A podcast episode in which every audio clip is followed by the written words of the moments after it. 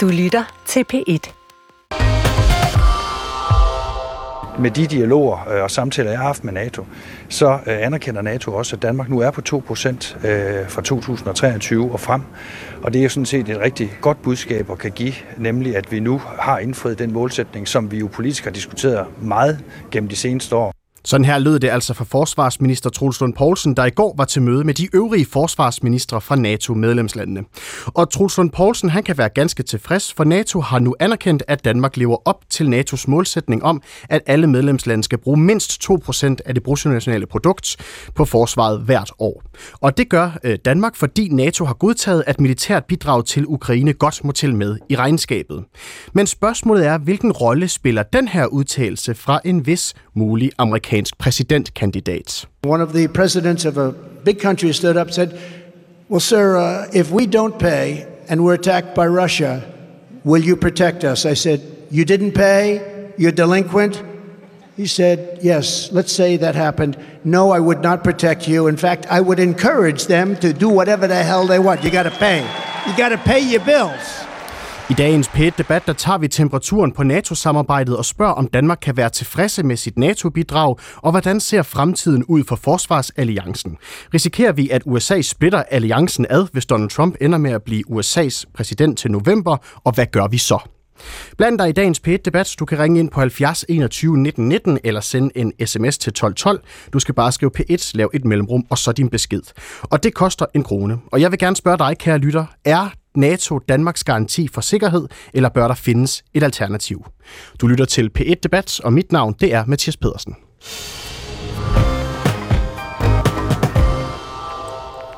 Anders Krøger Lund, velkommen til P1 Debat. Tak.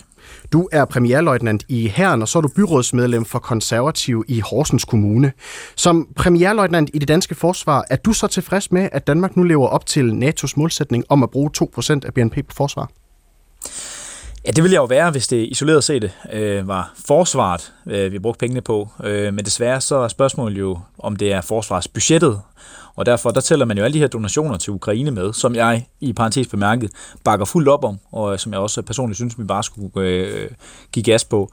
Men, men det ender jo bare ikke den situation, vi har i forsvaret i Danmark, nemlig at vi mange steder har alvorlige problemer med helt elementære ting, som kan løses, hvis blot man er villig til at betale det, det koster lige nu og her. Og det er jo det, vi ikke gør. Man har bare lavet en masse talgymnastik, og den talgymnastik er nu blevet accepteret af de højere magter i NATO. Men du kalder det talgymnastik, og alligevel så siger du, at øh, du sådan set jo har været fortaler for, at det er vigtigt, at vi sender så meget til øh, Ukraine som overhovedet muligt. Hvorfor er det så ikke legitimt at beregne det ind i sit øh, eget forsvarsregnskab, når det kommer til NATO-samarbejdet?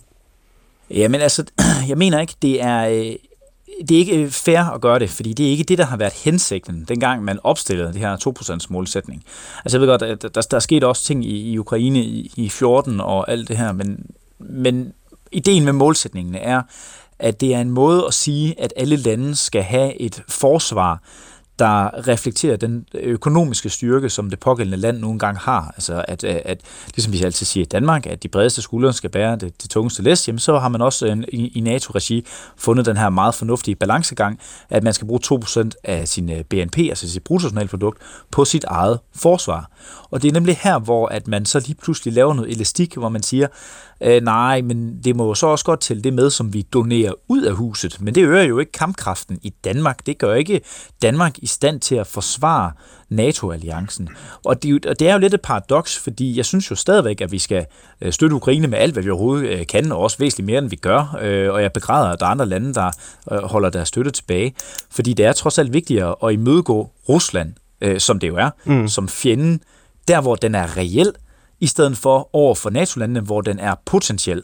Det er trods alt vigtigere at stanse ulykken der, hvor den faktisk sker. Men, Men ulempen er jo bare, hvis vi gør det her, altså påstår, at vi har brugt 2% af BNP, så er jeg bange for, at vi hiver en, en, en sæk ned over hovedet på, på, på problemet, nemlig at vores forsvar kan ikke det, det skal. Så så du hellere, at man brugte flere penge på øh, det danske forsvar, og så nedprioriterede støtten til Ukraine? Øh, og det er jo så her, hvor det bliver paradoxalt, fordi det gør jeg ikke. Jeg mener stadigvæk, at vi skal, vi skal donere alt, hvad Ukraine overhovedet øh, øh, kunne bede om, altså som, som selvfølgelig også er noget, de skal også kunne omsætte det. Det skal ikke bare være, fordi vi parkerer det i, i et andet land, øh, øh det materielle og økonomi, vi nogle gange kan, kan mønstre. Det er vigtigt, at vi støtter Ukraine, men det må ikke vi skal ikke glemme at samtidig betale det, det koster for at genoprette det forsvar, vi har udsultet, udpint Så stod det til dig, så skulle man simpelthen både bruge 2% af BNP'et på det nationale forsvar, og så på at give militær bistand øh, til Ukraine. Fuldstændig korrekt. Michael Åstrup, velkommen til Pet Debat. Jo, tak. Udenrigsordfører for Venstre. Lever vi reelt op til NATO's målsætning nu, hvis man spørger dig? Ja, det synes jeg, man gør. Altså, vi skal jo ikke glemme, hvad NATO's vigtigste mission er. Det er at sikre, at der er fred over for vores grænse. Og så længe, at vi kan holde russerne stangen øh, i Ukraine, og forhåbentlig også være med til at sikre, at Ukraine kan blive frit igen, jamen så er NATO's målsætning også dermed nået, fordi så kan Rusland ikke heldigvis øh, koncentrere sig om yderligere angreb eller andet. Så hele NATO har en kæmpe interesse i at øh, støtte i Ukraine, og derfor synes jeg 100% det er inden for ja, hele NATO's målsætning. Men ideen med det her 2% bidrag er vel også, at øh, de enkelte medlemslande skal have et stærkt nok forsvar til, at man for eksempel kunne komme sin allierede til undsætning, hvis man skulle stå i den øh, uheldige øh, situation. Øhm, kan det ikke være problematisk, hvis vi så ender med at bruge så mange af vores midler på at støtte Ukraine og glemme at opbygge vores eget forsvar i samme omværing? Jo, hvis vi gjorde det, men det synes jeg heller ikke, vi gør. Altså, jeg øh, er faktisk rigtig fortrystningsfuld øh, på, at vi får et, øh, et rigtig styrket øh, forsvar øh, ud af de øh, nye øh, beslutninger, der bliver taget. Øh, og som også forsvarsministeren jo klart har sagt, jamen så er man også klar til hele tiden løbende at fremrykke planerne. Men vi skal jo også samtidig være åbne og ærlige, øh, at der altså er to målsætninger, der har kravet for, at vi også når målet, eller to krav, hvis man siger på en måde. Det ene, det er, at vi får øh, fornødende folk øh, øh, igennem, øh, så vi får flere og flere folk, der kan være klar til at tage over i forsvaret. Og så punkt to, at materialet også er der. Og der er der altså bare en rigtig, rigtig lang venteliste på baggrund af krigen i Ukraine, som jo gør, at vi ikke kan nå det i så hurtigt et tempo, som jeg tror, vi mm. alle sammen gerne vil. Men når Truls Lund Poulsen han så sætter sig ombord øh, sammen med de andre forsvarsministre øh, fra de andre NATO-lande, kan han så godt med stolthed sige, at øh, vi lever op til øh, NATO's øh, for, forpligtelser og deres målsætninger øh, med den tilstand, det danske forsvar er i på nuværende tidspunkt? Ja, det mener jeg, fordi jeg tror nemlig, at det meste af NATO's topmøde i Washington kommer til at handle om, det er, hvordan vi sørger for, at Rusland ikke kan agere aggressivt over for os. Og der har Danmark intet at være flov over i forhold til Ukraine. Tværtimod er vi ifølge det hvide hus øh, det land, der per indbygger bidrager mest, mest øh, til øh, Ukraine, øh, og derfor så ligger vi altså ekstremt flot øh, på, øh, på den rangliste. Og opvejer det øh, den tilstand, som vores eget forsvar er i på nuværende tidspunkt? Kan vi være stolte af det, når vi, når vi er til møde med de andre ministre i NATO-regi? Altså, Venstre vil meget, meget gerne være i en helt anden situation med vores forsvar, end vi er i dag. Det var blandt andet en af grundene til, at vi gik med i samlingsregeringen. Det var jo at kunne få fremrykket forsvarsinvesteringerne i forhold til det, den tidligere S-regering havde planlagt. Det sagde vi meget åbent og ærligt. Men når, når det er sagt, jamen så har vi absolut grund til at være stolte af vores Ukraine-bidrag, og det vil der blive bemærket også i Washington til, til, til NATO. Og Michael Ostrup, i dag der er chefen for efterretninger i Forsvars efterretningstjeneste, Anja Dalgaard Nielsen, ude med en ny øh, analyse i politikken, øh, der peger på, at øh, Putin altså har iværksat den største militærreform i Rusland siden 2008, og altså ventes at bruge op mod 6% af BNP på forsvarsudgifterne i 2024. Er det ikke et klart signal om, at vi også herhjemme er nødt til at skrue gevaldigt højere op for vores eget forsvar? Jo, og derfor har vi jo også hele tiden sagt, at 2% er øh, gulvet, øh, og at øh, hvis NATO beslutter for eksempel, at det nu skal være 2,5 eller 3 eller noget andet, jamen så har vi også allerede sagt på forhånd, så går vi også med til det. Mm. Så vi er klar. Men når du siger, at det er gulvet, så det gulv, det består jo også af en hel del planker, som hedder støtte til Ukraine og ikke vores eget forsvar. Det er rigtigt, men det er jo altså også fordi, at så længe at vi øh, så at sige holder russerne stangen i Ukraine, jamen så har de heller ikke tid eller ressourcer øh, til at kunne koncentrere sig om de baltiske lande eller Finland, eller for den skyld også. Anders Krøger Lund, øh, den her øh, analyse her, som øh, FE altså er ude med i, i politikken i dag, peger altså også på, at sandsynligheden for, at Rusland bliver sat skakmat i krigen i Ukraine, er blevet mindre, fordi Rusland har vist sig at have succes med at sætte fod under den militære udrustning. Og som du selv har sagt tidligere i det her program her, så er det meget øh, vigtigt for dig også, at vi fastholder støtten. Men er det ikke øh, en god prioritering på nuværende tidspunkt at satse alt, hvad man har på at støtte Ukraine, så de ikke taber krigen mod Rusland? Jo, bestemt. Altså, det er ikke kun øh, Ukraine, der står og falder med. Det, det står og falder med, at vi kan vise, at det er den vestlige verdensorden, hvor vi respekterer landegrænser, der skal overholdes. Fordi hvis, øh, hvis Putin får lov at vinde krigen i, i Ukraine, eller mod Ukraine, mod et forholdsvis frit folk, jamen så er der ingenting, der forhindrer for eksempel øh, kineserne i at tage Taiwan. Og, og, og så har vi altså opskriften på 3. verdenskrig, så det må ikke ske. Øhm, og så vil jeg bare sige i, i al stilfærdighed, jeg er simpelthen uenig med den analyse, Michael Åstrup øh, fremlægger med, at, at hvis vi bare holder øh, øh, hvad hedder det, lidt ild i øh, kampene i, øh, i Ukraine, så har Putin ikke tid og kræfter til at fokusere på de baltiske lande. Det er altså bare ikke en analyse, man deler i de baltiske lande. De er ret så meget opmærksom på, at Putin også har kræfter til at udfordre NATO's suverænitet. Og det helt klart kommer til, kan betyde en mm. væbnet konflikt i Østersøregionen, altså i Danmarks nærområde. Og jeg synes, hvis jeg må være en lille smule polemisk, øh, Michael, så synes jeg, det er meget skræmmende, at dit fokus hele tiden er på, hvad Washington og hvor, hvad vores allierede tænker om os. Det er ikke det, der er formål med et forsvar. Det er at få vores fjender til at være sikre på, at de holder sig væk. Det er i Moskva, vi skal tale igennem vores evne til at kunne kæmpe, og ikke til, øh, til Washington. Et svar fra Michael Åstrup. Jamen det er det helt enig i, og lige i forhold til de baltiske lande, altså hele sidste uge var jeg i Washington med mine tre baltiske formandskollegaer, øh, øh, og øh, blandet for at, at tale med amerikanske politikere om støtten til Ukraine, så dem har jeg et rigtig, rigtig godt tæt forhold til, øh, og, øh, og deres analyse er den samme som min, vil jeg bare lige nødt til at sige, øh, at det er, at øh, vi skal holde fast i Ukrainestøtten. Selvfølgelig er de meget, meget øh, bekymrede, de bygger jo øh, simpelthen forskningsværker op nu øh, langs grænsen, øh, og de siger jo også, at der er potentiale for en krig om tre år om tre år. Øhm, og, øh, og, og det er jeg da også, jeg frygter lige så meget, som de gør, så derfor er det helt enig i, at det danske forsvar skal bygges op i en hunsfar, ligesom NATO skal. Men ja, vi ser jo altså også de samme øh, klare øh, øh, beviser for, at så længe Rusland ikke har vundet i Ukraine, det er deres første prioritet, og derfor er det så essentielt, at de ikke vinder i Ukraine. Måns Lykketoft, velkommen til Pit Debat. Ja, tak for det. Du er tidligere formand for FN's generalforsamling og tidligere udenrigsminister for Socialdemokratiet. Er det lidt sådan øh, kreativ bogføring, at vi nu er kommet op på de 2% via, øh, via vores bidrag til Ukraine, eller er det øh, fuldstændig fair nok at medregne det i budgettet? Jeg synes, det er en lidt øh, kunstfærdig konflikt at stille op, fordi Øh, som Michael Åstrup jo rigtig sagde, vi har overhovedet ikke øh, den kapacitet til de våbenindkøb, vi skal have, og vi har så meget uorden i forsvaret i forvejen, så vi kan ikke nå at bruge 2% i 2024 under nogen omstændigheder. Det kan ikke lade sig gøre. Og, og, og samtidig er det jo selvfølgelig, og som det også er sagt af de andre debatdeltagere allerede, det vigtigste for at skræmme Rusland fra videregående indirekte eller direkte aggressionshandlinger, det er jo, at det ikke lykkes dem at vinde krigen i Ukraine. Derfor har det den første prioritet. Øh, og øh, den krig kommer jo til at vare kort eller langt. Øh, den kommer helt sikkert til at vare dette år ud, indtil det amerikanske præsidentvalg er afgjort, for Putin øh, vil se, hvad der sker. Vil Trump overdrage Ukraine til ham, øh, og, og øh, hvis det er ham, der bliver valgt. Så det kommer til at fortsætte, og det kommer til at fortsætte som en en øh, ret fastlåst frontkrig, så vidt jeg kan høre på alle eksperterne, øh, indtil vi ved, hvor amerikanerne står, om de er bag at give Ukraine en, en større kraft til måske at vinde frem, men i hvert fald at blive så stabiliseret, så Rusland vil, vil sige, må ikke vi skulle snakke sammen alligevel. Men når du siger det her med, at Ukraine ligesom er vores øh, forreste frontpost øh, i øjeblikket, hvis den øh, falder, fordi at Ukraine ikke kan holde til det, det pres for Rusland, Rusland, står vi så ikke med håret i postkassen, hvis ikke vi har investeret rigeligt nok i vores eget forsvar? Jo, det er rigtigt nok, og, og det gør vi jo så også i, i virkeligheden, men mange af, af de penge, vi skal bruge på det, dem kan vi ikke komme af med i 2024. Det, det, det er sagens kerne. Og, og kan du sige lidt om, øh, Måns Lykketoft, hvorfor kan det ikke lade sig gøre? Hvorfor kan vi ikke investere op mod 2% i øh, vores eget forsvar på nuværende tidspunkt?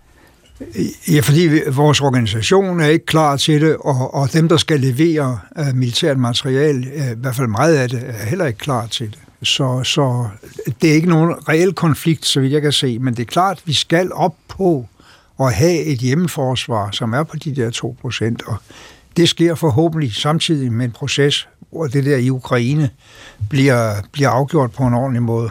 Så, så lige nu så er pengene absolut bedst givet ud, hvis man spørger dig, ved at sende dem til uh, Ukraine frem for at, at, at poste dem ind i et forsvar, som du mener ikke på nuværende tidspunkt er klar til at, at modtage en kæmpe stor investering. Dels uh, mangler Ukraine jo alting lige nu, så vidt man forstår, og, og, og, og dels er det jo det, vi kan. Altså, vi har noget materiale, vi kan sende derover. Torben Ørting, velkommen til. Tak. Du er formand for Folk og Sikkerhed, og så er du pensioneret kontraadmiral. Har Måns Lykketoften pointe i her, at det danske forsvar lige nu slet ikke er givet, gearet til øh, massive investeringer, og så er det måske bedre at poste alt, hvad vi har i øh, Ukraine? Jeg synes, det er påfaldende, at man kan se alle vores nabolande rive ned af hylderne. Fra Tyskland hen over Polen, til Finland, til Norge, til Sverige. Der lykkes det til synligheden at indgå handler og øh, få brugt de penge, som man afsætter til forsvaret der. Det eneste, hvor det er et jammerligt problem at sætte noget i gang, det er åbenbart Danmark. Øh, jeg kan ikke begribe, hvorfor at det går så langsomt i Danmark, fordi det er to år siden, at der kom det her historiske øh, kompromis om at hæve øh, forsvarsbudgettet op til de 2 procent. Og der er ikke sket en bønne, der kan mærkes ude der, hvor det øh, tæller, nemlig ude i de spidse ender.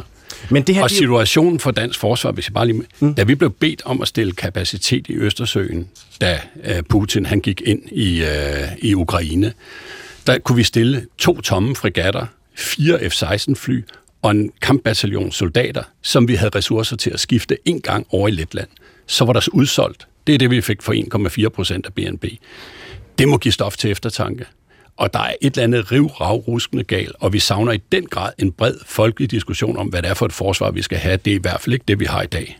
Men det har jo, øh, øh, vi har jo nedskaleret vores forsvar igennem øh, en række, række, række, række år, og det har jo, altså det, sådan, den, den slags tid tager jo også øh, tid, så når man skal lave nu den modsatte, hvad skal man sige, den modsatte bevægelse, så er det vel også noget, der kommer til at strække sig over ufattelig mange år. Jo, men det tragiske det er, at det tager faktisk ikke lang tid at nedlægge et forsvar. Det kan vi jo se. Det går mm. forbavsende hurtigt, når man træffer en beslutning om det. Men at genopbygge et forsvar, det tager edderklip med tid, fordi der er mange ting, der skal i gang, og mange skruer, der skal stilles på. Og netop derfor er det så vigtigt, at man kommer, man kommer i gang så hurtigt som overhovedet muligt. Og det synes jeg, vi har tabt blikket for. Det kan godt være, at uh, Troels Lund Poulsen med, med, med, med rette føler sig stolt over, at han nu er i klubben af 2% øh, lande, eller bragt Danmark i klubben. Men det, der er kendskærningen, det er, at ud af 17 styrkemål, vi har fået tildelt ved den fælles styrkemålsproces i NATO, der har vi ikke opfyldt 15. Det var status sidste gang, at vi så øh, øh, en, en rapport om dansk bidrag til NATO.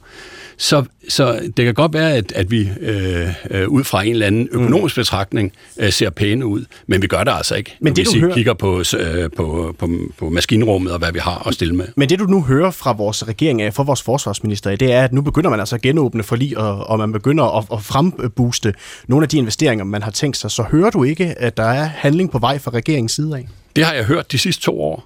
Det, der er vores allerstørste problem, det er, at der ikke er noget som helst, der er slået igennem derude, hvor soldaterne er, hvor det er søstøvlerne på, hvor de flyver flyvemaskiner. Der er ikke sket en bønne. Vi modtager nu øh, verdens mest moderne øh, kampflyver. Den er leveret uden våbensystem og sensorpakker, som NATO har bedt om, at vi skulle have. Øh, vi har øh, fregatterne, der sejler tom rundt på 10. år. Det er 10 år siden, at vi satte dem i, i søen der er simpelthen så meget, man umiddelbart kunne gøre. Mm. Vi har første brigade, som vi har talt om at opstille, opstille, opstille. Hvorfor accelererer man ikke de der processer? Hvorfor går man ikke i gang med det? Man kan se den sidste artikel, der kom fra herrens øh, vicechef, øh, brigadegeneral Lyne, hvor han gav en status over, over herren. Øh, ingen natkampsudstyr, ikke noget sløringsgrej, for det er alt sammen sendt til, til Ukraine osv. osv. Banale forbrugsgenstande. Og jeg forstår ikke, hvor, hvorfor der ikke sker noget. Og når jeg ser på øh, Forsvarsmateriel og Indkøbsstyrelses øh, indkøbskatalog for 2024, så kan jeg altså ikke se reflekteret nogen sense of urgency i det, der fremgår der. Og øh, nu, øh, nu laver vi jo radio, så man kan jo ikke se vores ansigtsudtryk herinde, så nu kommer jeg altså lige med en lille øh, hemmelighed øh, til vores lyttere, Torben. Det håber jeg, du, du er frisk på. Da jeg spørger Michael Åstrup, om Troels Lund Poulsen, han kan sætte sig stolt ved bordet sammen med de andre forsvarsministre i NATO, der rystede du på hovedet og kiggede på mig. Hvorfor gjorde du det? Jamen det gør jeg, fordi at, at, at det, det bliver taleksercits. Det kan godt være, at han kan varme sig ved en politisk sejr. Altså det, sådan er diplomati jo også, hvis han kan blive anerkendt for det, og han kan lukke munden på amerikansk kritik osv. Men det giver os ikke stærkere forsvar. Og det er den erkendelse, jeg savner. Det er den der lidt fornemmelse af, at lokummet brænder. Vi bliver nødt til at gøre noget. NATO er andet og mere end blot at støtte Ukraine, hvilket jeg også støtter fuldt op om vi bliver altså også nødt til at, at, at løfte vores ansvar, som vi har i medfør af NATO's artikel 3, som siger, at man skal være i stand til at kunne forsvare sig selv, og så artikel 5, bidrage til det fælles forsvar. Og vi dumper på begge punkter. Michael Ostrup.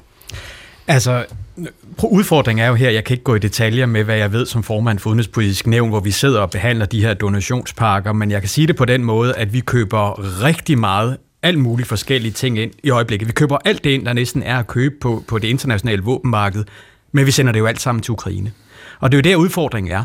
Udfordringen er, at hvis ikke vi gjorde det, men i stedet for i går sådan bare tænkte på at bygge vores eget nationale forsvar op med det, vi købte ind, jamen så vil vi potentielt kunne risikere, at Ukraine faldt.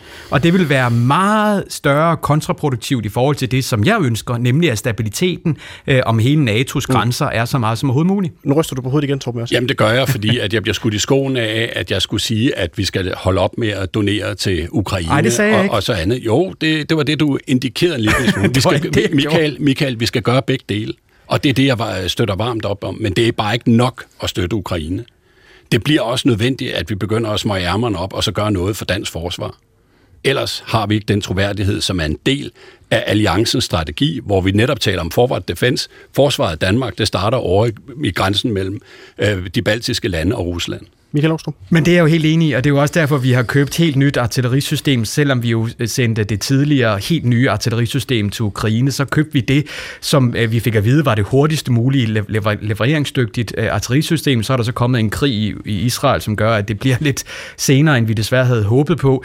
Og det samme jo i forhold til alle de andre, for eksempel nye missiler til fregatterne og sådan noget. Vil jeg gerne have, at de gik hurtigere? Ja, men som jeg nævnte før, der er altså lige nu en rigtig lang kø, og det er der. Det er ikke noget, bare finder på. Det kan man spørge alle de våbenproducenter, der er.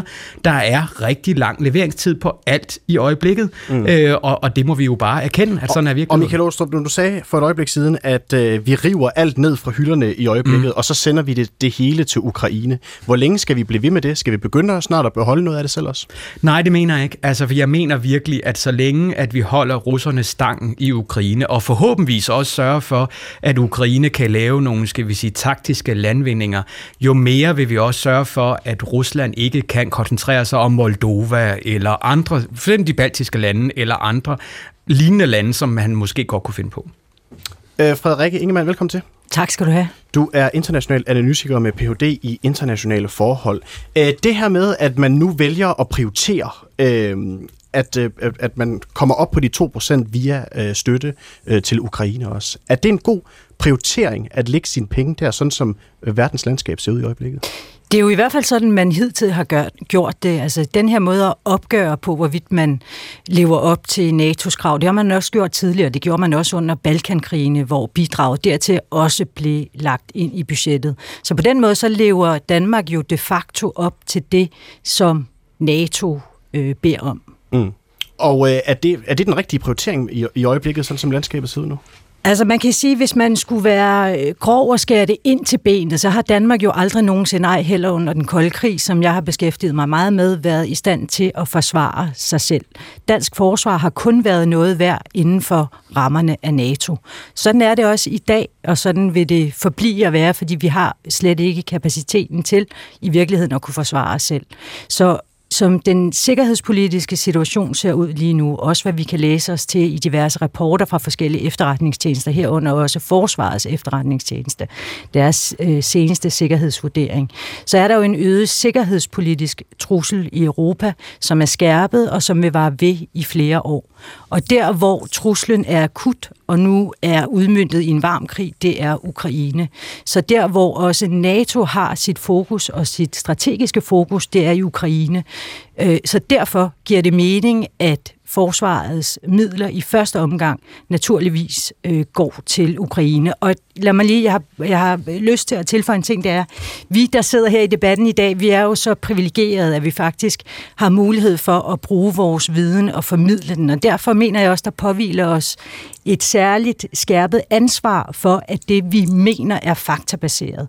Og tidligere i debatten her, der hørte jeg en af, af meddebattørerne sige, øh, tale om risikoen for en, citat, væbnet konflikt i Østersøregionen.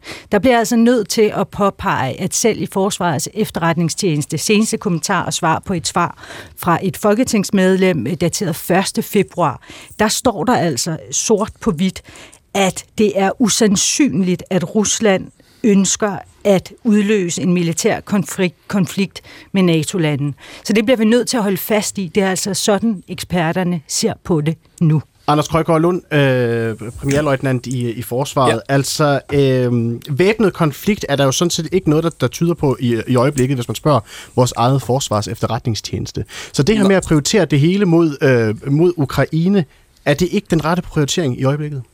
Jo, det er det, og hvis jeg bare lige må gribe øh, bolden, Frederik, som du sender, det er fuldstændig korrekt, at øh, i Danmark har vi den opfattelse, men som jeg også øh, sagde, øh, hvis jeg vil øh, blive citeret fuldt ud, det er ikke den opfattelse, man har i andre lande i omkring øh, Østersøen.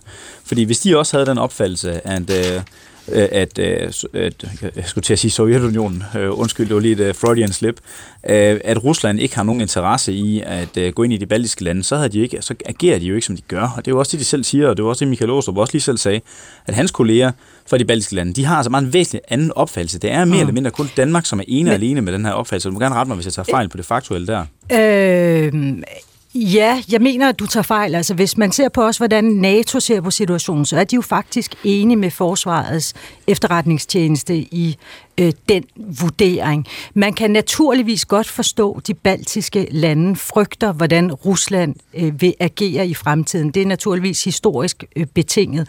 Men der er bare ikke noget, der tyder på, at Rusland ønsker at udløse artikel 5 altså ved at angribe et NATO-land. Det, som samtlige rapporter og undersøgelser derimod siger, det er, at Rusland styrker sine kapaciteter også i Østersøregionen, og de er villige til at udfordre NATO's sammenhængskraft og øh, NATO's artikel 5, men at de vil gøre det ved hybride midler, cyberangreb eller andet, men at de ønsker, står der altså sort på hvidt igen og igen, at holde det under tærsklen for øh, væbnet konflikt. Og det bliver vi nødt til øh, at, at forholde os til. Man kan sige, der er jo også et eller andet øh, pudsigt ved tidspunktet, hvor Rusland pludselig skulle blive, være blevet meget, mere, øh, meget større og meget farligere end hidtil. Altså skulle Rusland inden for de seneste øh, par to uger pludselig være blevet ekstremt mere farligt,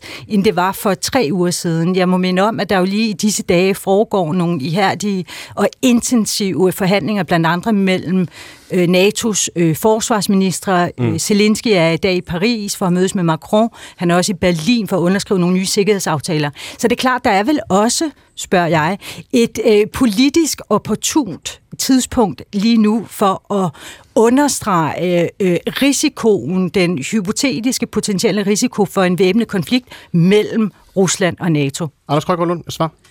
Ja, og det, og det er også fuldstændig korrekt, men, men, men når man skal sige det i øl og cigar på, øh, øh, til almindelige øh, borgere i Danmark, så er det bare at sige, risikoen for, at der sker noget, der er rigtig, rigtig slemt, som kræver en militær indvirkning i omkring Østersøen, den er stødt stigende. Og jeg må bare sige, sådan helt tidshorisonten, Michael Lostrup, han sagde selv, at øh, balderne, de mener, at der kan ske en, en, en, øh, en krig øh, inden for tre år, så er det bare skræmmende, at man i hæren ikke har første brigade klar før om 10.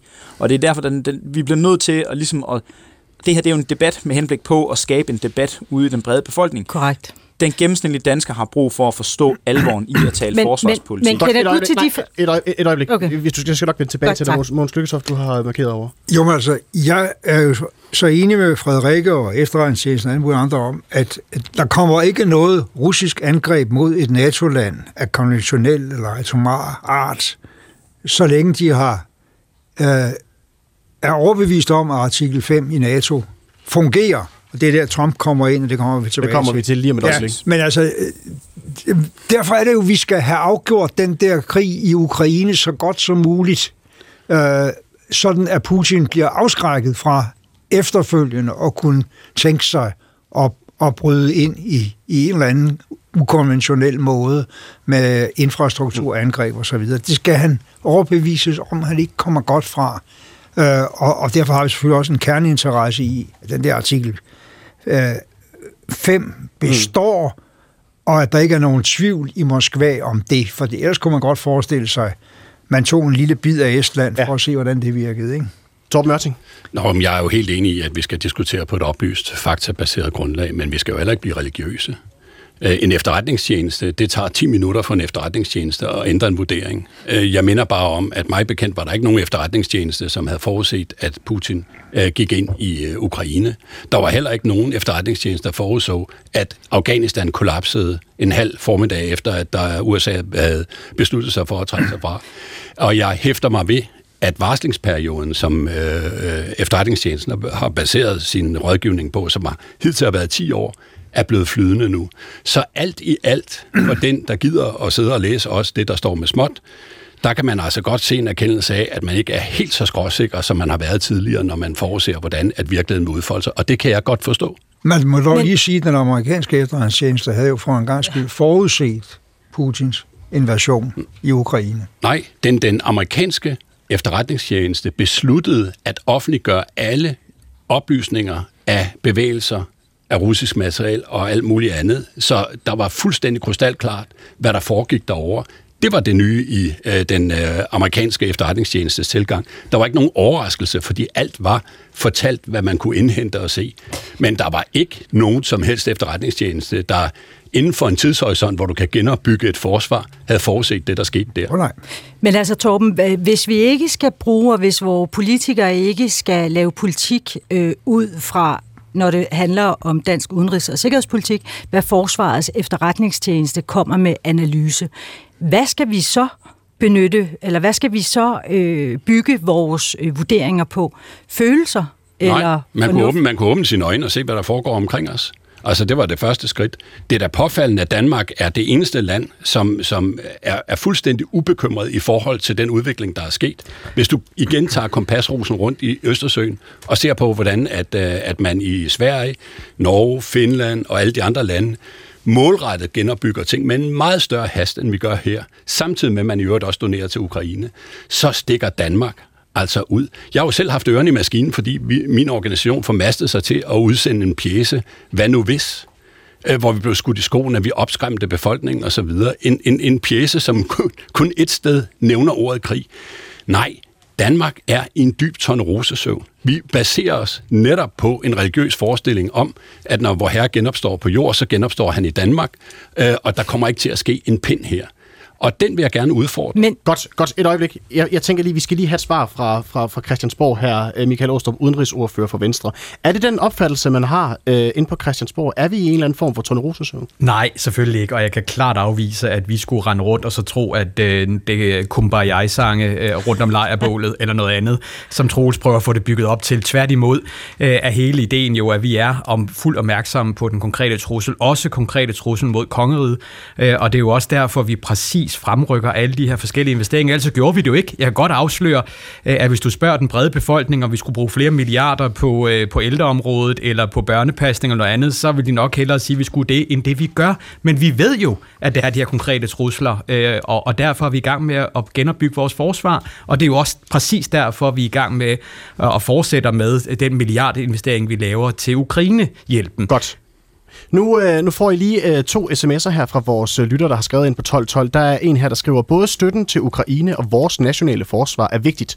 2% målet er et minimum i en krise- og krigssituation. Bør vi bruge mere, så der for eksempel både er en halv procent til Ukraine og 2% til forsvaret. Med venlig hilsen, Jens Jul. Michael Åstrup, et svar til Jens Jul. Vi bør bruge en halv procent på Ukraine og 2% på forsvaret. Øh, jeg mener i hvert fald, at vi skal bruge 2% på, øh, på forsvaret. Det kommer vi jo, øh, altså på rent forsvar herhjemme, og det kommer vi også op på øh, inden for den nærmeste øh, årrække, øh, så længe det teknisk set er muligt. Det er jo der udfordringen er. Øh, og så tror jeg faktisk, at vi også øh, kommer til at bruge mere end en halv procent øh, på Ukraine, men det kommer jo an på, hvad fremtiden bringer, så jeg er på ingen måde skræmt af, af de tal der. Så er der en her, der skriver, hvorfor ikke gå ned på halvanden procent af BNP og diktere USA at gøre det samme? NATO vil være rigeligt stærk alligevel. Det er jo skruen uden ende. Med venlig hilsen, Ken øh, Quinding. Hvad er dit svar til Ken øh, øh, Anders Krøjgaard Lund, premierløjtnant i Herren og byrådsmedlem for konservativ i Horsens? Ja, det er, det, er, det er i hvert fald forkert. Altså, øh, vi kan jo bare se med det, med det danske forsvar, vi har nu, kan jeg jo ikke øh, øh knap nok øh, holde sig selv øh, oprejst øh, med, med, med det forsvarsbudget, vi har. Og så vil jeg bare lige angribe den der præmis, der, der kører rundt som sådan et, en, en falsk påstand igen og igen, selvom jeg ved, at der er også andre, der fremfører den, at man ikke kan bruge pengene i forsvaret. Det er simpelthen løgn. Altså det er rigtigt nok, at, at, at der muligvis er nogle våbenleverancer, der er forsinket. Men, men prøv lige at høre, vi har toiletter, der løber, vi har vinduer, der er revnet, vi har printerpatroner, eller printer, der ikke kan få nye patroner, fordi man har brugt pengene i budgettet. Altså det er simpelthen lodret forkert, at man ikke kan bruge pengene. Altså hver femte øh, årsagent i hæren, er, er, er, den stilling er ubesat. Altså, det, det er så nemt at gå ud og pege på nøglepersonel og så sige, nu giver vi dig et lønløft, måske bare for en låst periode, og så lader du være med at sige op, vil du venlig være så venlig at gøre det.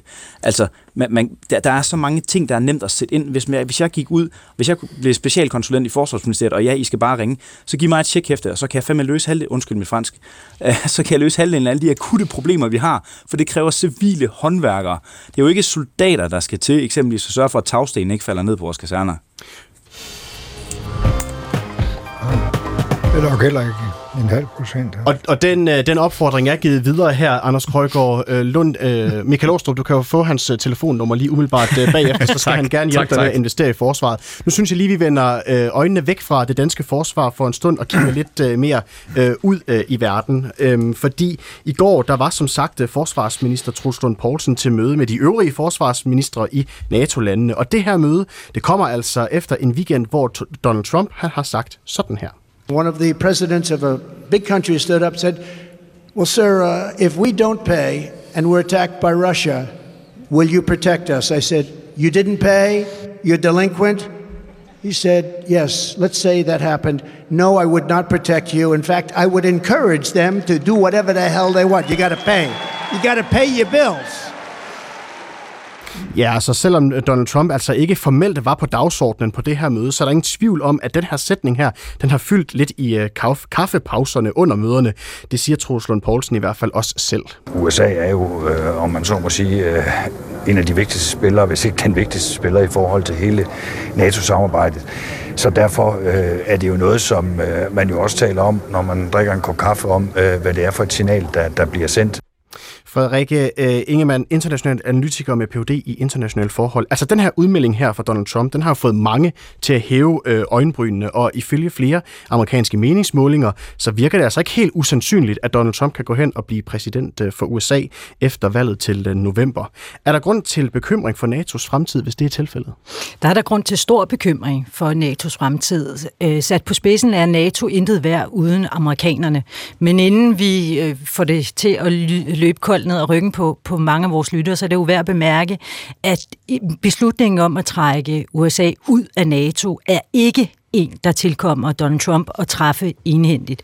Det skal igennem kongressen, der er vedtaget en lov. Men dermed jo ikke sagt, at Trump ikke kan ødelægge NATO-alliancen. Han kan gøre mange ting i den forbindelse. Han kan trække alle de amerikanske soldater ud af Europa, eller han kan mm. nægte at betale til, til det fælles budget.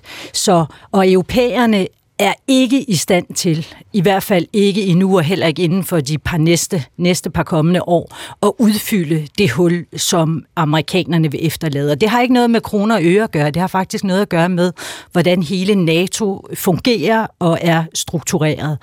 Øh, altså, det, det hele fungerer jo via en amerikansk øh, militær infrastruktur, og trækker mm. amerikanerne sig ud, så skal europæerne blandt andet opbygge det. Der er mange andre ting, amerikanerne også vil skulle opbygge. Men det er ikke noget, der kommer til at ske fra i dag til i morgen. Men hvis europæerne vil, så kan de godt gøre noget, og langt mere end det, de gør pt. Og, og noget af det, øh, som du siger her, er, at øh, Trump han ikke bare, hvis han blev præsident, kan hive øh, hvad hedder det, USA ud af NATO fra den ene dag til den anden. Det skal der jo en længere øh, lovproces øh, ja. igennem, hvor han jo formentlig nok vil møde noget modstand blandt de andre øh, øh, i, i USA. Men en ting er, hvorvidt det rent faktisk kan lade sig gøre og for, for Donald Trump at hive USA ud. Noget andet er, øh, hvilket signal øh, man sender. Og det er faktisk noget af det, som Jens Stoltenberg, som er generalsekretær i NATO, han selv har været ude og i talsæt efter et. I skal lige prøve at høre, hvad han siger her. So the purpose of NATO is to prevent war, is to preserve peace, is to prevent an attack on NATO allies, and we have done so successfully for decades. So any suggestion that we are not standing up for each other, that we are not going to protect each other, that does undermine the security of all of us, increasing the risks, and therefore it is so important that we, both in actions but also in words, communicate clearly that uh, we stand by NATO's commitment to protect and defend uh, all uh, allies.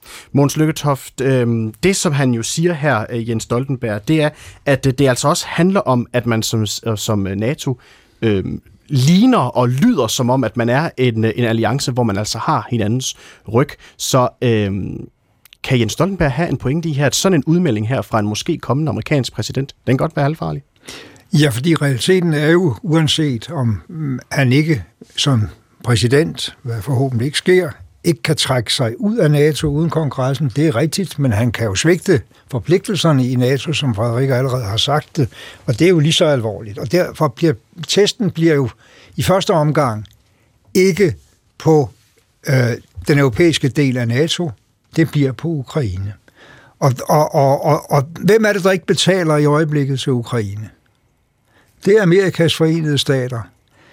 Fordi Trump saboterer den amerikanske regerings forsøg på at frigøre, er det 60 milliarder dollars eller noget i den retning, øh, i støtte til Ukraine. Samtidig med, at europæerne jo løfter i samlet øh, militær og civil bistand mere til Ukraine, end USA hele tiden har gjort. Øh, og samtidig med, at den regning, han siger, nogen ikke ville betale i hans tid som øh, præsident forrige gang, ja, den er jo ved at blive betalt nu. Det har aldrig været nogen forpligtelse. Det har været en målsætning. Mm. Men den er ved at blive betalt nu af alle de grunde, vi har talt om. Så det er, det er Amerika anført af Trumps intervention i kongressen, der svigter Ukraine lige nu. Mm. Men når... og, og det giver jo nogle skræmmende perspektiver for, hvis manden skulle blive præsident igen. Ja, og, og det, det jeg vil godt lige vil vende tilbage til i forhold til det her citat her fra Jens Stoltenberg, det er jo, at han siger, at NATO's styrke sådan set ligger i, at man ikke er i tvivl ja. om, at landene altså kommer hinanden til uh, undsætning. Men det er vel noget af det, som Donald Trump måske er med til at skabe tvivl om ja, med sådan en udtalelse. Så... Indløsende, indløsende. Den, den, den redsel er der jo. De, de siger det jo ikke alle sammen med, med de samme uh, voldsomme ord, som vi kan finde på om her om bordet. Men, men, men redselen er jo skabt, øh, og Putin er jo inspireret selvfølgelig til at se, bliver det virkelig rigtigt, vil han ikke øh, vedstå Ukraine i første omgang, og så har jeg måske flere muligheder for at skabe uløselige konflikter, end jeg allerede har udnyttet. Michael Åstrup, øh, udenrigsordfører for Venstre. Altså i dag der er FE jo ude øh, i øh, politikken med en analyse, som så viser, at øh, Rusland faktisk tager bestik af, hvor samlet NATO også fremstår. Set i lys af det, hvad tænker du så om den udmelding her, som der, kan, der kom her fra en måske kommende øh, præsident i USA? Jamen altså, Ronald Reagan må dreje rundt i sin grav, øh, og alle andre ligesindede republikanere øh, øh, må jo se på sig selv med forfærdelse over, hvordan det parti nu er blevet sådan et isolistisk øh, altså, parti, som det var i 30'erne. Øh, og, og det er dybt beskæmmende, øh, fordi det betyder jo bare, at så længe det parti har magt, og lige nu har det altså magten over huset, øh, jamen så kan, der, kan øh, Biden reelt ikke komme igennem med hans forslag om pengene. Og det, der er endnu værre, det er, hvis Trump bliver præsident øh, og stadigvæk har kontrol med et af kammerne, som det ser ud til, at han har, jamen så er, er, står vi i samme situation, hvis ikke endnu værre. Så altså alt i alt, så viser det jo bare med tydelighed, hvor godt det var, at vi i Danmark stemte ja til at fjerne forsvarsforbeholdet ved EU, fordi det bliver jo løsningen. Altså vi i EU må begynde at stå på egen ben. Det her, det er jo, for nu at bruge det for tærske udtryk, et wake-up call til os i Europa. Vi skal i gang, og det skal vi nu. Og øh, jeg lover jer, at lige præcis det her med, hvor stor en rolle øh, Europa og EU øh, skal spille i fremtiden, det kommer vi til at tale meget mere om på den anden side af radiovisen, som kommer her øh, om et øjeblik. Anders Krøger Lund, premierløjtnant i Herren og byrådsmedlem for Konservative. Er den her melding her fra Donald Trump noget, der bekymrer dig? Ja, det er det. Øh, og det, det er tilsvarende eller endnu mere bekymrende, at han fører så meget i meningsmålingerne og i, øh, i primærvalgene. Altså, øh, der er ingen tvivl om, at øh, øh, det, det bliver altså nok et forfærdeligt valg mellem øh, Trump eller Biden. Øh, det er det, det, det ser ud til, og, øh, og Trump vil da destabilisere øh, NATO, som det ser ud, men, men omvendt så må jeg også bare sige, at Biden har været en rigtig svag præsident, og jeg tror desværre ikke, at der har udsigt til, at det skulle ændre sig. Så, så øh, lyset for enden af tunnelen øh, i de her tider her, det er nok øh, slukket, øh, og det lyder nok også mere som om tunnelen er bræt sammen, så øh, et wake-up call, altså jeg vil også sige, som Torben Mørting siger før, øh, øh, lokum, det brænder. Altså, vi har udsigt til rigtig, rigtig dårlige tider i verden. Men Anders Krøkkelund, da vi talte sammen i går, så sagde du også, at den her opsang måske også var lidt på sin plads. Ja, fuldstændig korrekt. Altså, øh, jeg, jeg synes, det er helt fair at sige, at øh, selvom, øh, som, som Lykketoft også påpeger, at 2%-målsætningen har helt, oprindeligt hele tiden været en målsætning, og ikke formelt et krav, så er det jo de facto gået hen og blevet et krav. Der, der, der synes jeg, det er fair, at man siger til sine allierede, især fordi Danmark er jo ikke et fattigt land, altså vi er jo et rigt og velstående land, selvfølgelig kan vi betale det, det koster at forsvare os selv. Altså vi har en befolkning nogenlunde svarende til den finske, de har en forsvarsmodel, så landet faktisk kan forsvare sig selv, og i øvrigt betaler 2% af BNP på forsvaret. Vi har en økonomi, eller øh, den norske, og Norge kan altså rigeligt betale mm. øh, for, for avanceret militær grej. Altså, der, der er så mange sammenlignelige løsninger, og i Danmark har vi bare historisk Godt. altid valgt den dårligste. Torben Ørsing, du får en kort bemærkning her, inden vi rammer en radiovis. Jamen, det er det samme. Altså, hvis ikke det her det er en tilskyndelse til, at vi tager sammen og begynder at bygge op, fordi det her, det drejer sig også om at have kapacitet, militær kapacitet til at kunne træde i stedet for en garanti for USA, hvis værst kommer til værst, så har vi ikke forstået en bønne af det hele. Og det er derfor, jeg har, jeg bliver så indebrændt, når jeg sådan hører, at folk synes, vi har oceaner og tid, og nu skal vi lige overveje, og det ene og det andet. Nej, og hold, vi skal i gang. Og hold, hold den indebrændthed inden, fordi vi har meget mere tid at pætte debat på den anden side af en radiovis, som kommer her, hvor klokken bliver 13. Du lytter til P1-debat, hvor vi øh, i dag diskuterer udenrigs- og sikkerhedspolitik med afsat i øh, NATO, og øh, nu fik vi lige nyheden fra radiovisen om, at den russiske oppositionspolitiker Alexei Navalny, han meldte stød i, i fængslet. Og jeg kan godt fortælle, at da det ligesom kom i radiovisen, så gik der lidt et sug igennem øh, mine gæster øh, herinde i studiet. Og nu kigger jeg på dig, Måns Lykketoft, tidligere udenrigsminister for Socialdemokratiet. En kommentar her?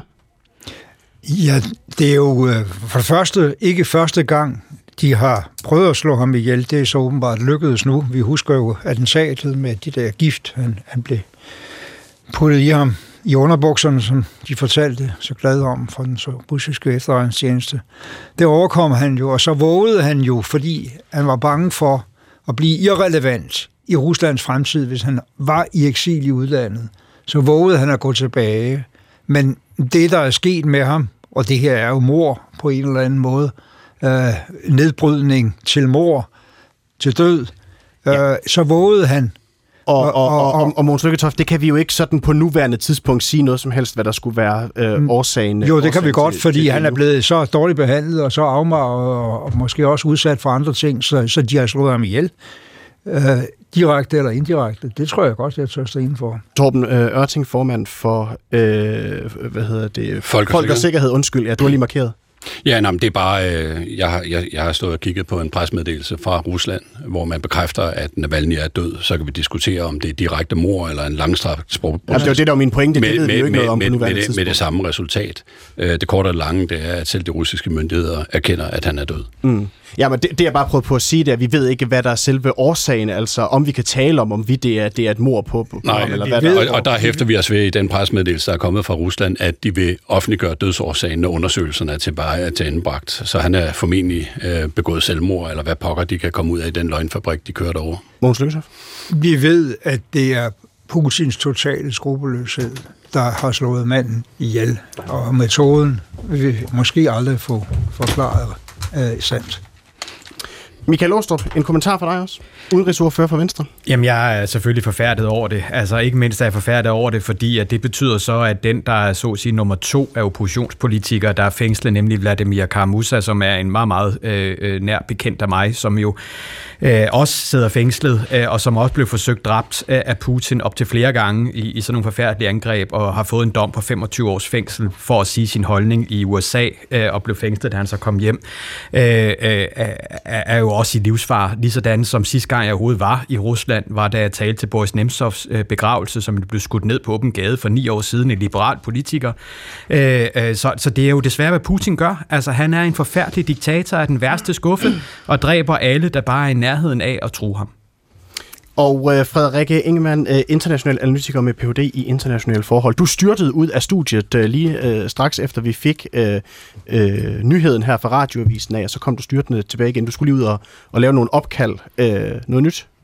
Nej, desværre. Ja, jeg forsøgte at få fat på nogle af, af folkene omkring øh, Navalny. Jeg har tidligere interviewet Navalnys øh, stabschef, Øh, så det var jo oplagt at, at kontakte der. Jeg har også forsøgt nogle andre kilder, som er meget, meget tæt på, på, den, øh, på den russiske øh, opposition. Men der er ikke nogen, der, der tager øh, telefonen mm. lige nu forståeligt nok. Men, men man kan sige, at det her, det var jo... Øh, Øh, det var jo det, som mange havde frygtet, at man godt kunne ligesom ja. øh, forudse øh, desværre, at det var den vej, det bar, fordi der jo også blandt eksperter har været fuldstændig enighed om, at Navalny vil aldrig komme ud af fængsel, før så længe, at øh, Vladimir Putin øh, sidder øh, ved magten. Og det selvom Navalny jo på papiret ikke faktisk udgjorde en trussel øh, mod øh, Putin, i hvert fald i forhold til de meningsmålinger, der var ude. Men Navalny blev symbolet på øh, den kamp, der var for et frit Rusland. Et symbol på den drøm, der var for russerne efter Sovjetunionens øh, sammenbrud, at en ny måde at leve på i frihed, at den var muligt. Og den kamp tog han op, og har jo så nu øh, til synlædende jo altså øh, betalt prisen øh, med sit liv. Han var jo godt vidende om, at det var den pris, han ultimativt risikerede at betale, for efter han blev forsøgt myrdet øh, med gift under, øh, på en, øh, under en flyvetur og blev behandlet i Tyskland, der valgte Navalny jo faktisk at tage tilbage. Og der har jeg spurgt de nærmeste i kreds omkring Navalny, hvorfor Søren valgte han at gøre mm. det, når han vidste, at han risikerede at dø. Og der lød det entydige svar igen og igen, jamen det gjorde han, fordi han havde faktisk et oprigtigt oprigtigt ønske om at blive Ruslands præsident.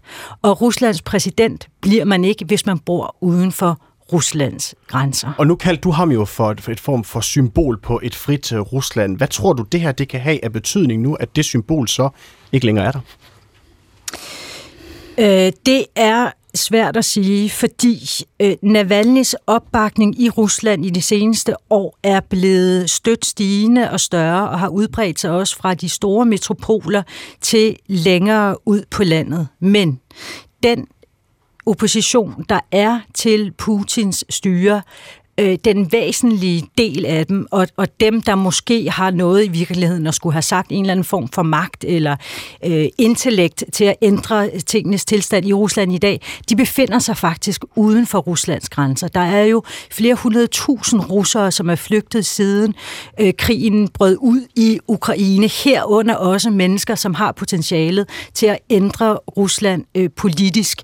Og faktisk er det sådan, at mange af dem, jeg har talt med, som nu bor uden for Ruslands grænser, så de siger, at deres deres evne til at, og mulighed for at påvirke udviklingen i Rusland faktisk er større uden for Ruslands grænser, end det var inden for Ruslands grænser med et Rusland, som øh, er undertrykkende. Så det er klart, øh, de, de mennesker, der, der står tættest på Navalny, de vil jo se, se, hvad vi sagde. Det var sådan, det er ikke nogen overraskelse.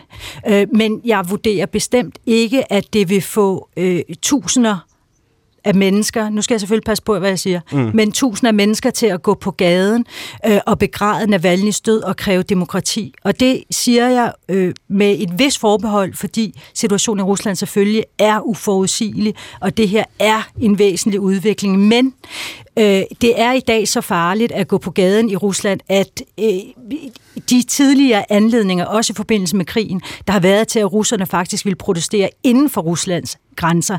Altså det, det har så store personlige omkostninger, at hvis de vælger at gå på gaden i dag, så skal vi spære øjnene op, fordi det vil være lige et mod, mm. vi ikke har set meget, meget længe. Og vi har også fået en ny gæst øh, på banen, som er dig, Anne Valentina Bertelsen, forsvarsordfører for SF. Det er jo en, en, en nyhed, du lige også lige er dumpet fuldstændig uh, direkte uh, ned i med den russiske oppositionspolitiker Navalny. Har du en kommentar?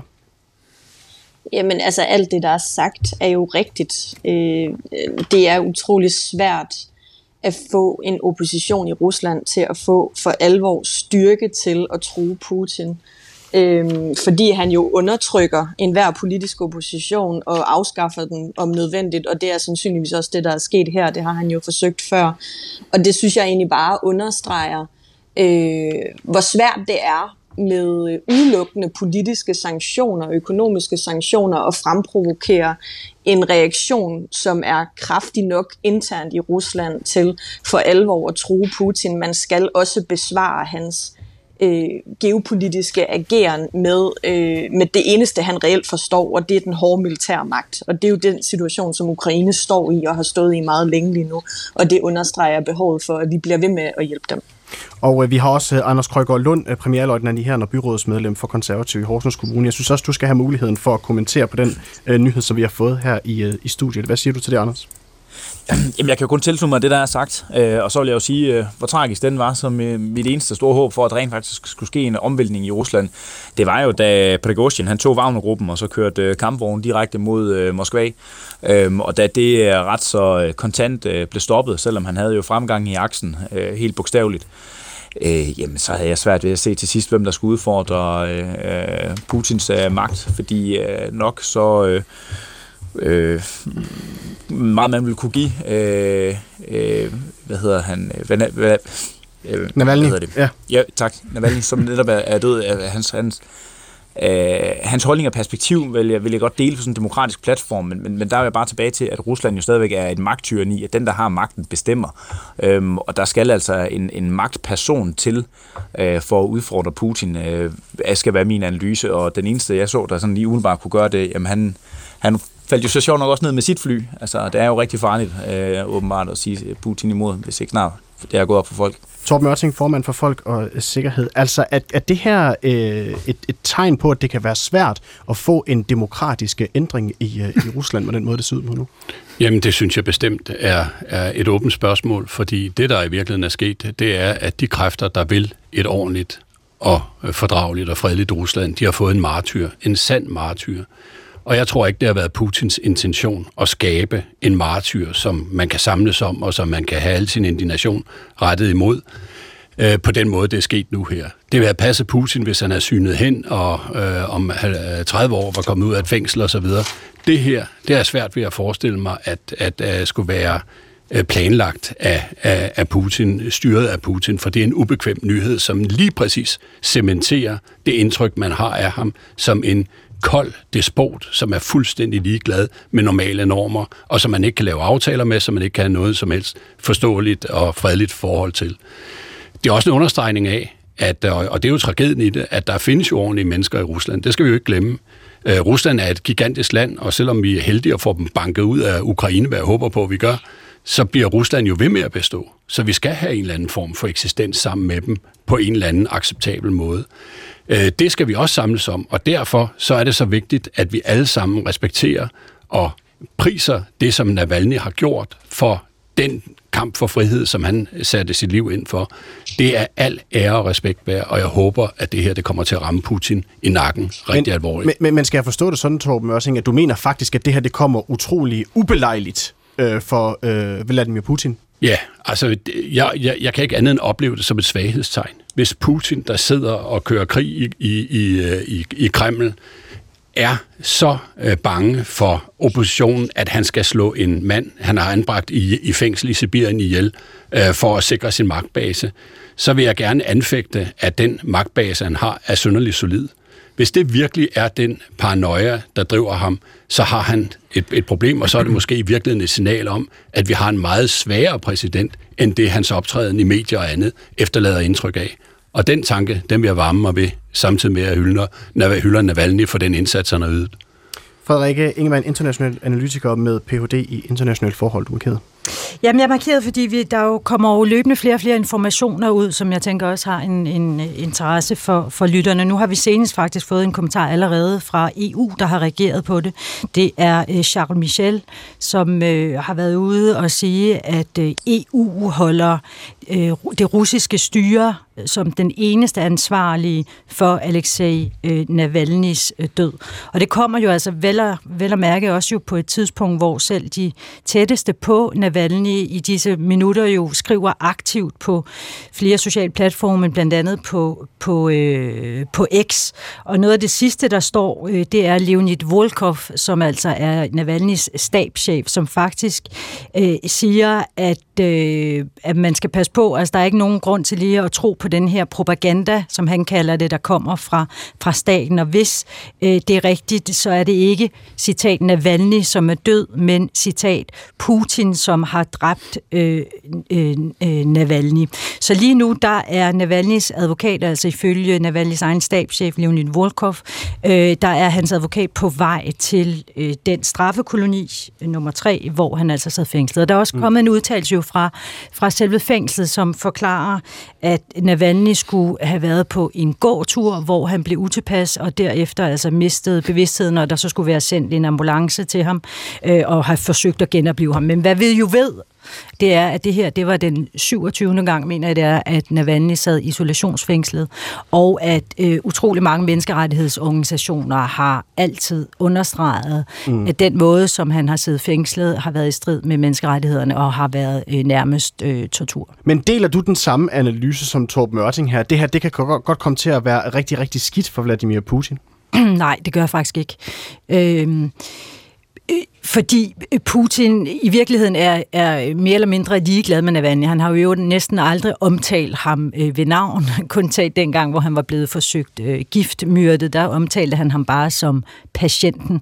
Så i virkeligheden er øh, Navalny, Navalny en mere eller mindre øh, Øh, det lyder måske underligt, men jeg mener at faktisk ligegyldig brik fra Putin i det spil mm. og i den kamp, som han har gang i, nemlig at blive genvalgt, hvad alt jo tyder på, at han bliver her, når der er præsidentvalg i marts.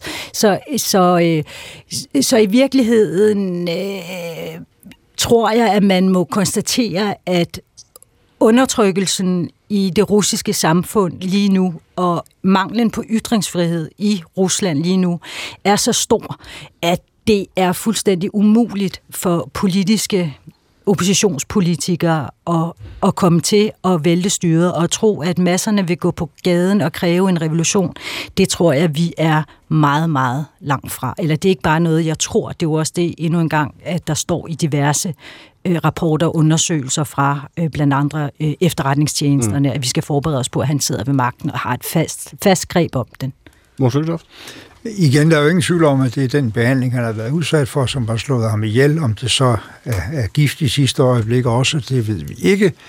Øh, men, men, men der er jo en modsætning her imellem, hvad der ville være rationelt for Putin, også i international opinion, og også i forhold til, hvad opposition der kan øh, bryde frem efterhånden i, i, i, i Rusland, som nu har fået en martyr, og så Putins egen opfattelse, som Frederik sikkert helt korrekt har gengivet her. Øh, fordi Putin handler jo ikke rationelt. Hvis han havde været rationel, så havde han jo ikke iværksat en invasion i Ukraine, som i den grad er forløbet anderledes, end han troede. Han troede, at det var en walkover ind, og de alle sammen rakte hånden i vejret, og han indsatte en marionetstyre i Ukraine. Mm. Og den realitet, der udfordrede sig de næste par år her, er jo absolut anderledes end det, han har kunne regne sig frem til. Øh, og, og, og derfor kan man heller ikke tro, øh, at han ikke har slået ham ihjel, fordi han ikke er bange for ham. Det kan godt være, at han har gjort det alligevel. Det er umuligt. Torben Mørsen, ja, det er umuligt. Øh, ja. formand for, for Folk og Sikkerhed. Øh, tror du, at det her det overhovedet kommer til at have nogen som helst betydning for den nuværende situation? Det håber jeg da. Altså jeg håber da virkelig, at det her det vil være noget, som får folk til, i Rusland til at stoppe op og tænke sig en lille bit smule om. Jeg tror altså stadigvæk, at selv for despoters magt er der grænser. Og hvis man ser på øh, den russiske imperi, så en af årsagerne til, at Rusland trak sig ud af Afghanistan, det var jo, at de øh, russiske mødre begyndte mm. at protestere i gaderne for de meningsløse tab, øh, den russiske her havde i Afghanistan. Så der er grænser for, hvad man øh, øh, kan som despot selv i Rusland. Mm.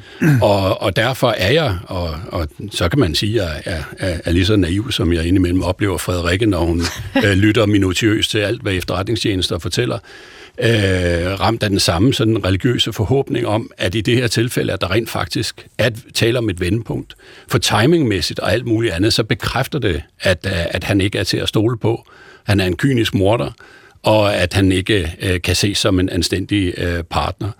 Og det tror jeg faktisk, at den almindelige russer ikke er ufølsom overfor. Og der er, er det der, du siger, du måske er en smule øh, naiv, når du tror, at det her det måske kan få folk til at gå på gaden? I jeg siger ikke, de går på gaden, ja, men, men, men man kan jo vælge at stemme, eller man kan lade være med at stemme. Der er mange måder, man kan tilkendegive sin øh, sympati på. Man kan blandt andet lade være med at afgive sin stemme, hvis man ikke synes, man har et færre valg at, at gøre.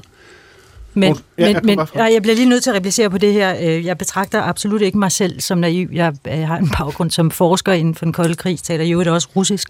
Og derfor så, så bygger jeg min viden på, hvad det egentlig er, vi ved, snarere end, øh, som du lidt har givet indtryk af her, desværre, at, at bygge din mening på en forudindtaget holdning om, hvad der potentielt kommer til at ske. Men lad det nu ligge.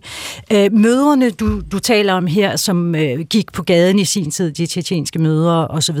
Det er desværre usammenligneligt med den position, som Alexei Navalny har i det øh, russiske samfund. Man kan sige, øh, at han nåede jo også at blive øh, smidt i fængsel, og man kan begræde det eller lade være, men Navalny har altså aldrig været en samlende figur, en reel oppositionsmulighed for russerne, for flertallet af russere. Vi har i Vesten især beskattet ham og hyldet ham for sit mod til at stå op mod netop øh, Putin. Men, og jeg har oplevet ham også øh, forskellige gange i Rusland, hvor han har talt til store folkemængder, og han var jo en absolut helt utrolig taler, som på ingen de andre nåede ham ikke til sokkeholderne i forhold til, hvad han retorisk formåede.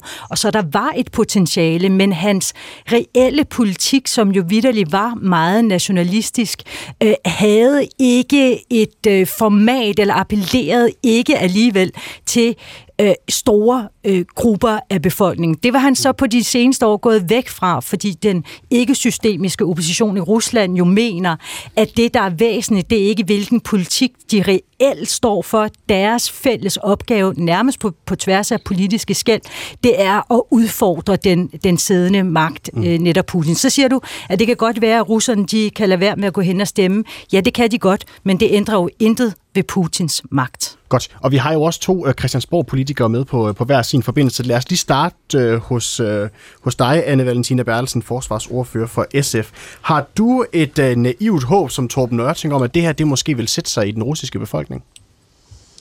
Øh, det tør jeg ikke håbe på. Man, man kan jo håbe på over lang, lang tid øh, i løbet af krigen i Ukraine og det pres, som Rusland bliver mødt med fra øh, Europa og, og fra Vesten i det hele taget, at det sætter sig over tid på en eller anden måde, inklusiv øh, det, som vi ser nu, at han øh, formentlig på den ene eller den anden måde er lykkedes med at skaffe oppositionen af vejen igen, trods alt. Men jeg tror ikke, det er noget, der sker overnight, og, og det, øh, det synes jeg allerede, vi har beviset på, at den, den russiske befolkning er ikke så let at, øh, at opildne til et oprør mod Putin og det regime, han står for, fordi han undertrykker øh, enhver form for politisk opposition. Og det gør det enormt svært at sætte sig ned og håbe på, at der sker øh, en stor indrigspolitisk forandring og opstand imod ham.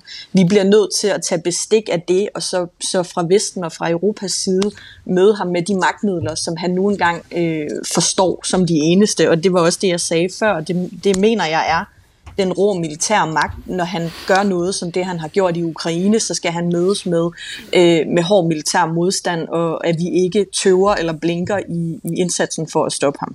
Og Michael Åstrup, udenrigsordfører for Venstre, tror du, at det her det er noget, der vil kunne skubbe øh, dele af den russiske befolkning i en retning, eller er du øh, ikke optimistisk, hvad det angår? Altså jeg vil sige, at jeg er tværtimod mere pessimistisk, fordi altså, hvad er det, han sender et signal? Han sender et signal, at øh, hvis du går op imod mig på en eller anden måde, så koster det dig livet.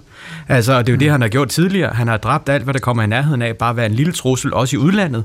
Øh, har, han ikke, har han også gjort det. Så altså, altså, jeg tror tværtimod, det her det kommer til at have en lammende effekt for den meget, meget lille opposition, der var tilbage. Øh, og alt, hvad han har gjort med at forbyde folk til stille op mod ham til det kommende præsidentvalg og alt muligt andet, det viser jo, at selvom han på papiret stærk, så inden i ham lever der åbenbart en eller anden meget usikker mand, øh, som er imod al modstand, og derfor fejrer han al modstand af banen selv, hvor lille det skulle være. Og hvis du lige er tunet ind på, øh, på P1 Debat, så kan jeg fortælle, at øh, det vi sidder og, og drøfter nu her, det er den nyhed, som der lige for nylig er tikket ind, at den russiske oppositionspolitiker øh, Alexei Navalny, han er altså meldt stød i øh, fængslet. Det oplyser altså øh, fængselsmyndighederne i Jamal Net, øh, Nenets regionen, hvor han altså afsonede sin dom ifølge nyhedsbyrået øh, Reuters. Ja, der er... Ikke Ingemann. Nej, undskyld, ja. ja Måns Lykketoft. Bare den korte bemærkning, at der er den ekstra forskel fra 1989, hvor russiske mødre gik ud og demonstrerede mod deres krigstiltagelse i Afghanistan, men ikke går ud og demonstrerer mod en meget mere massiv, tabsgivende krig i Ukraine, at det russiske samfund i 1989 var meget mere åbent. Der var blevet åbnet for kritik. Og som det allerede er sagt, nu er mange men kun kan gentages, øh, det er livsfarligt at gøre det samme nu, selvom der sikkert er mange, der har lyst til det. Så derfor så var det nok desværre alt for lang tid, før den der modstand udfolder sig, til trods for, at der er 35 millioner eller flere russere, der har VPN-forbindelser og faktisk øh, ved, hvad der foregår i omverdenen og hvad der foregår i Rusland på tværs af regimets hensigt om at lukke det ned. Mm. Frederik Ingemann? Ja, og så tror jeg, man må øh, øh, forstå også, at uanset hvor... Øh, hvor trist, eller hvilke ord vi nu end skal bruge øh, om, om, øh, om Navalny's død er, så står verdenssamfundet tilbage med en udfordring, og det er, at vi ret beset intet kan stille op. Der er mm. de øh, stærkeste, hårdeste sanktioner mod Rusland, vi nogensinde har set, nærmest mod noget land, mener jeg, i hele verdenshistorien, lige bortset fra måske Kuba. Øh, det har ikke haft den, den ønskede effekt. Øh, man kan ikke rejse til Rusland, russerne kan ikke. Der er alle mulige forskellige restriktioner osv. Øh, så, så hvad skulle Vesten nu gøre andet end at fordømme vi kan faktisk ikke stille noget op. Det er den ene mm. kendskærning. Den anden, der er kommet ud nu, det er, at der er kommet et tweet på X af Christo Grosev, som er den meget dygtige graverjournalist, øh, som i lang, lang tid har levet i udlandet og i skjul, og hvis liv også er i fare, som jeg interviewede for noget tid siden. Øh, det er ham, der står bag, den vil lytterne måske kende, den øh, helt utrolige dokumentarfilm, som også vandt en Oscar for bedste dokumentar, som hedder Navalny.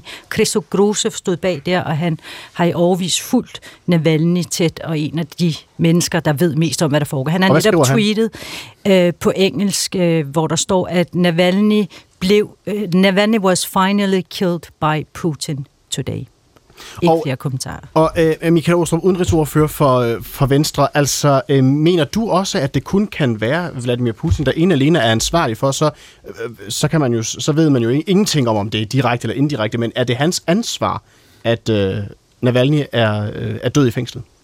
Altså ja, det er det, øh, fordi manden skulle aldrig være fængslet, øh, og den måde, som vi allerede ved, øh, hvordan det har været, nemlig at han har været ufattelig mange gange i eneceller, øh, han er blevet overflyttet til et fængsel øh, for kort tid øh, siden, øh, som er sådan en hård arbejdslejrfængsel, øh, og altså, det, altså alt har han gjort for, at manden skulle have det så forfærdeligt som overhovedet muligt, øh, og derfor har man jo også for de folk, der er tæt på Navalny igennem lang tid, jo råbt op om, at det her, det er altså er livsfarligt for ham med den behandling, han får, og det er så det, vi ser konsekvensen af. Så ja, det er Putin, og kun Putin, der bærer ansvaret for det her. Det her, det var en, en, en rask mand i, uh, i hans bedste alder. Altså, vi har jo alle sammen set billederne af ham, hvor han blev anholdt ude i, i lufthavnen, da han mm. lander i Moskva. Altså, øh, det her, det er jo ikke en gammel mand eller noget som helst andet. Vi når ikke mere i uh, dagens uh, udgave af P1-debat, men I skal alle sammen have tusind tak uh, for uh, at deltage i dag. Og uh, hvis du vil vide mere, så kan du altså følge historien på både DR.dk og på TVA, og så uh, er der også en radiovis igen kl. 14, hvor vi nok skal give dig uh, seneste nyt. Mit navn er Mathias Pedersen. Tusind tak, fordi I alle sammen lyttede med. Gå på opdagelse i alle DR's podcast og radioprogrammer. I appen DR Lyd.